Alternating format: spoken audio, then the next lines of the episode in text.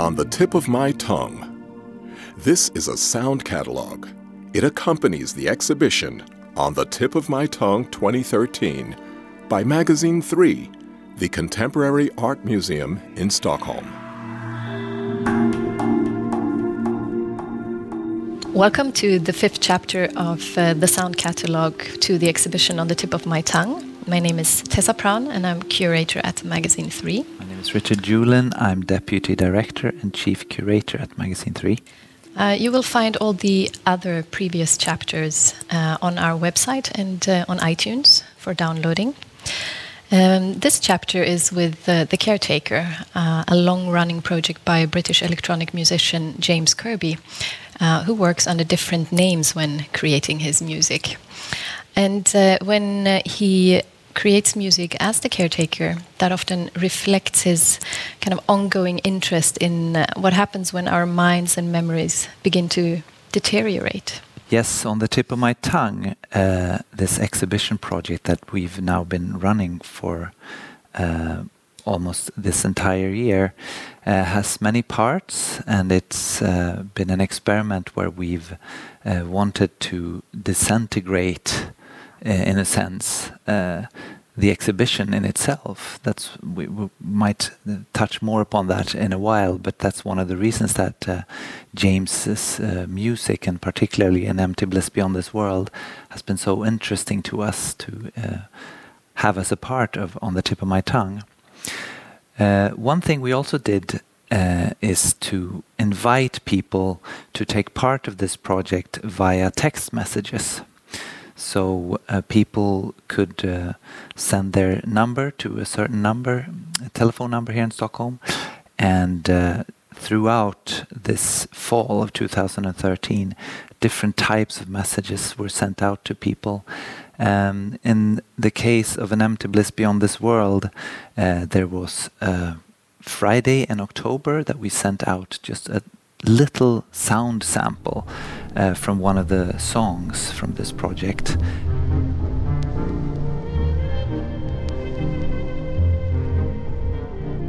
And we said uh, basically, stay tuned for Sunday, something will happen that day. And uh, on Sunday morning, October the 13th, uh, people received a link to a map that led them to what is called the ice skating pavilion on the island of Kastellholmen here in Stockholm.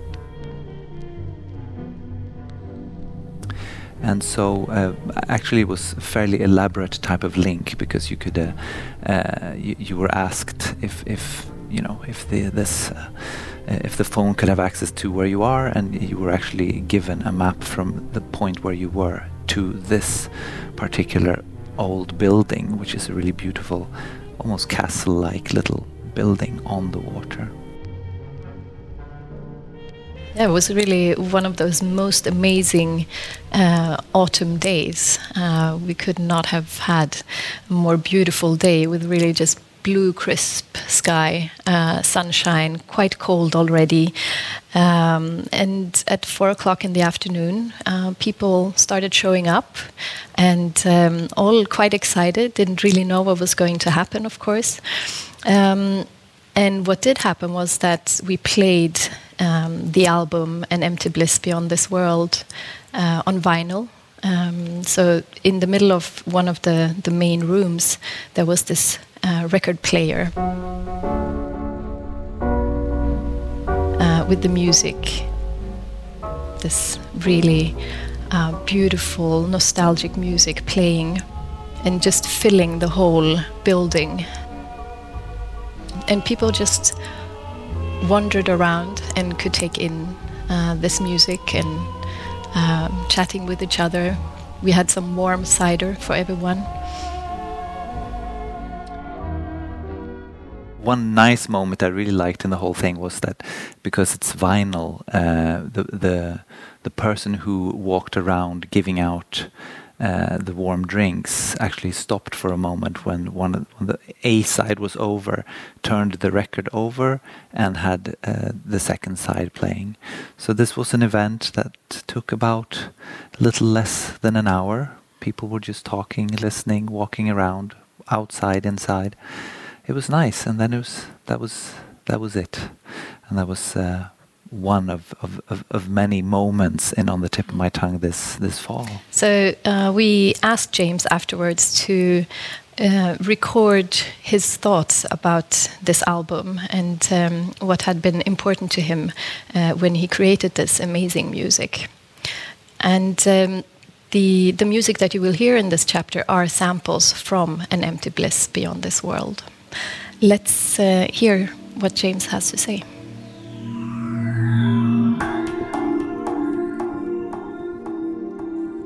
Hello, I'm James Kirby, and I'm here in deepest, darkest Krakow to um, talk to you right now about um, an album I made called An Empty Bliss Beyond This World.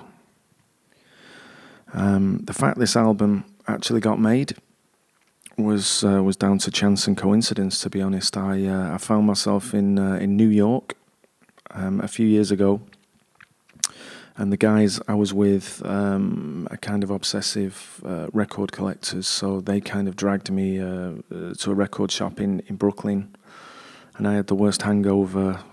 well, one of the worst hangovers ever, to be honest. I didn't want to be there but I decided to go and I went in this shop, and it was one of these shops where everything was very, very expensive. So I'm I'm looking around, and you know I don't really want to buy records at this point. Um, but you know I find this this one section of records which was um, all old ballroom music.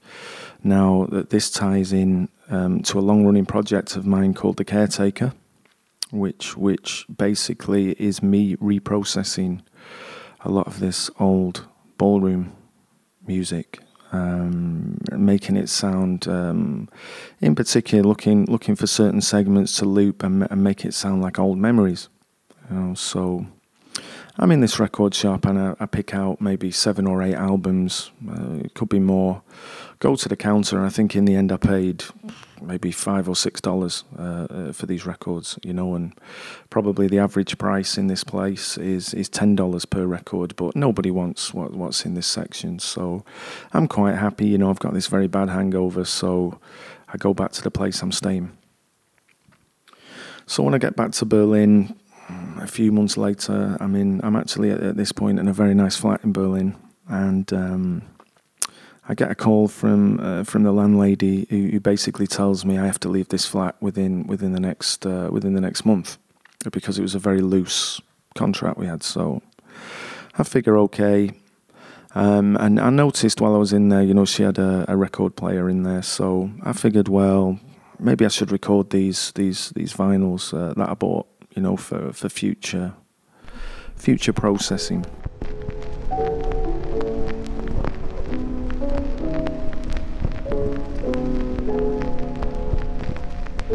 Because at that time there was no plan to release uh, another Caretaker album. So I recorded the albums and I moved flats. And, and one afternoon, I was um, I was I was in my uh, my flat in, in Berlin at this time, and um, I decided to listen back to these recordings. And what I actually found was uh, was very inspirational.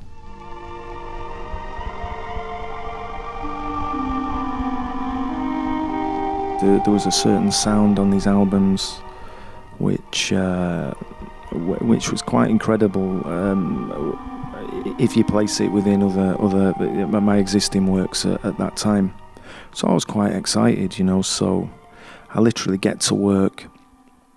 Um, first of all, um, kind of thinking what I want to do with this album because I don't particularly like uh, repeating things uh, over and over. Um, so the the general idea I had at the time was to um, focus on uh, Alzheimer's, actually in, particular Alzheimer's, and um, try and basically uh, recreate the sound of, of somebody with uh, Alzheimer's disease um, in in record in, in, in a recorded format, you know. So I set to work, and um, you know, a lot of these loops are disintegrating. You know, so and and, and there's crackle there, I guess. Um, of course, with it with it being from old vinyl, Um, and and things things were looped, and other things fade in, other things fade out, and the aim uh, was basically to just create a very very beautiful record, um, which which could mirror somebody's descent into into Alzheimer's because the more I researched Alzheimer's because I already knew about this um, with my older releases.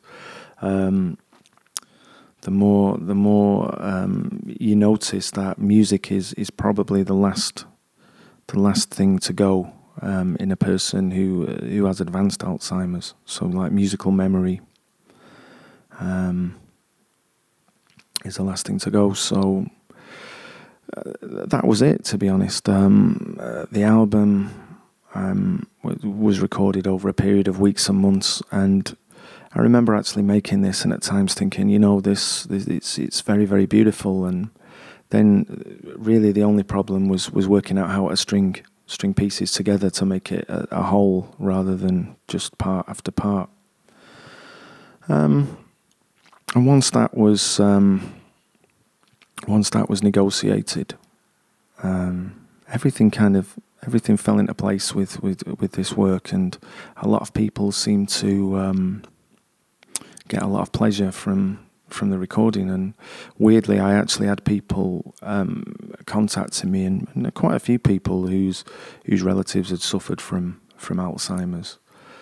Um, and and other uh, degenerative uh, brain diseases to say, you know, it, it, it, kind of it kind of helped them in a way, and and it, it, it accurately um, portrayed that that kind of that kind of um, that those kind of symptoms that these people were experiencing.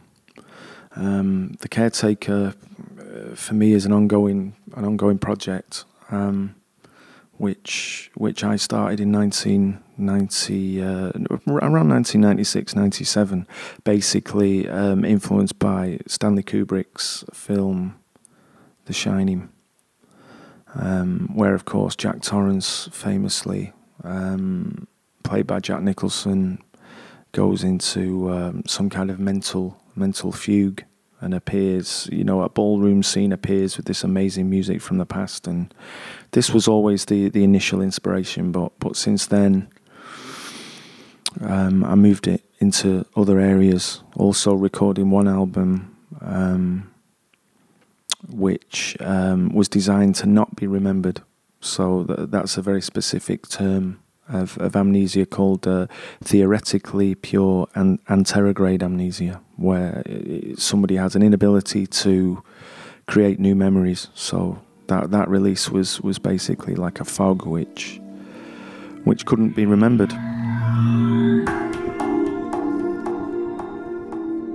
The, this album, An Empty Bliss Beyond This World, uh, came out in 2011 and I think we've both listened to it uh, many, many times, right? in different ways. It just happened to.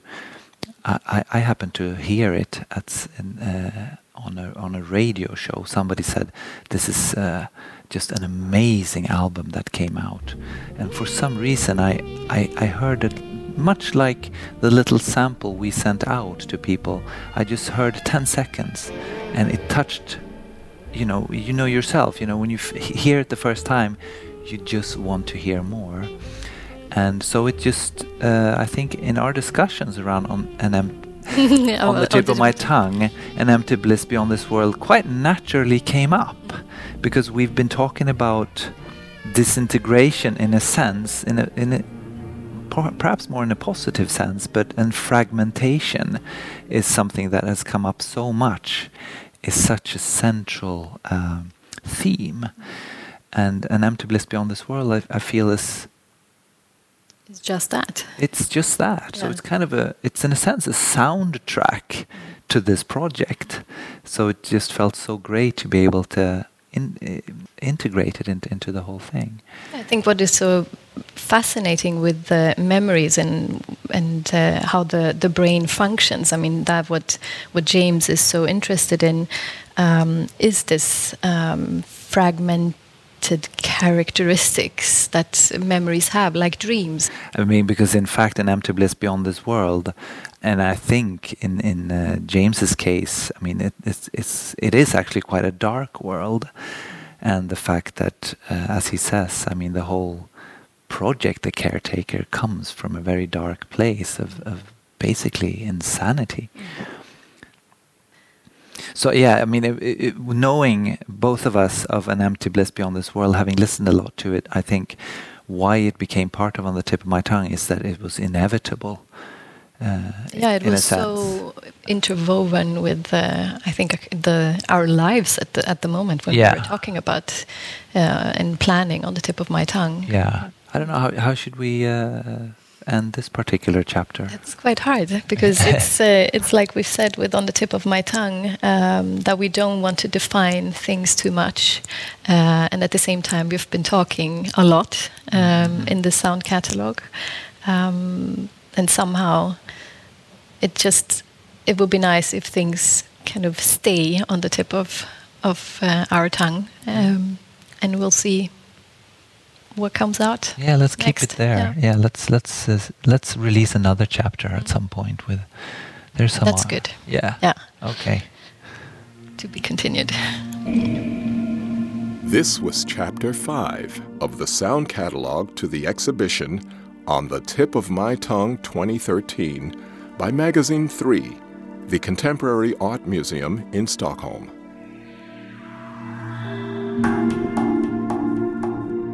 The full sound catalog is collected on magasin3.com and iTunes. The exhibition and sound catalog is curated by Richard Julin and Tessa Praun. The sound catalog is produced by Thomas Reinai and Jens Nielsen. Editorial staff Liv Stoltz and Nina Everly. Speaker voice My name is Amon Ray Running Horse. Magasin 3 Colophone the director of Magasin 3 is David Neuman and Katja Finkel, his PA. Deputy Director and Chief Curator Richard Julin. Curator Tessa Praun. Communications Manager Lisa Bustrem. Assistant Curator of Collection Research Bronwyn Griffith. Assistant Curator Nina Everly. Curator Program and Education Sarah Shellstrom. Substitute Curator Program and Education Liv Stoltz. Administrative Director, Tuve Shalin. Administrator, Erica Magnusson. Substitute Administrator, Eric Johnson. Chief Technician of the Collection, Thomas Nordine. Chief Technician of the Exhibitions, Christopher Garney. Technicians, Tony Axelsson and Peter Wiklund. Magasin 3 is an independent cultural institution under the auspices of the privately owned company group Proventus AB.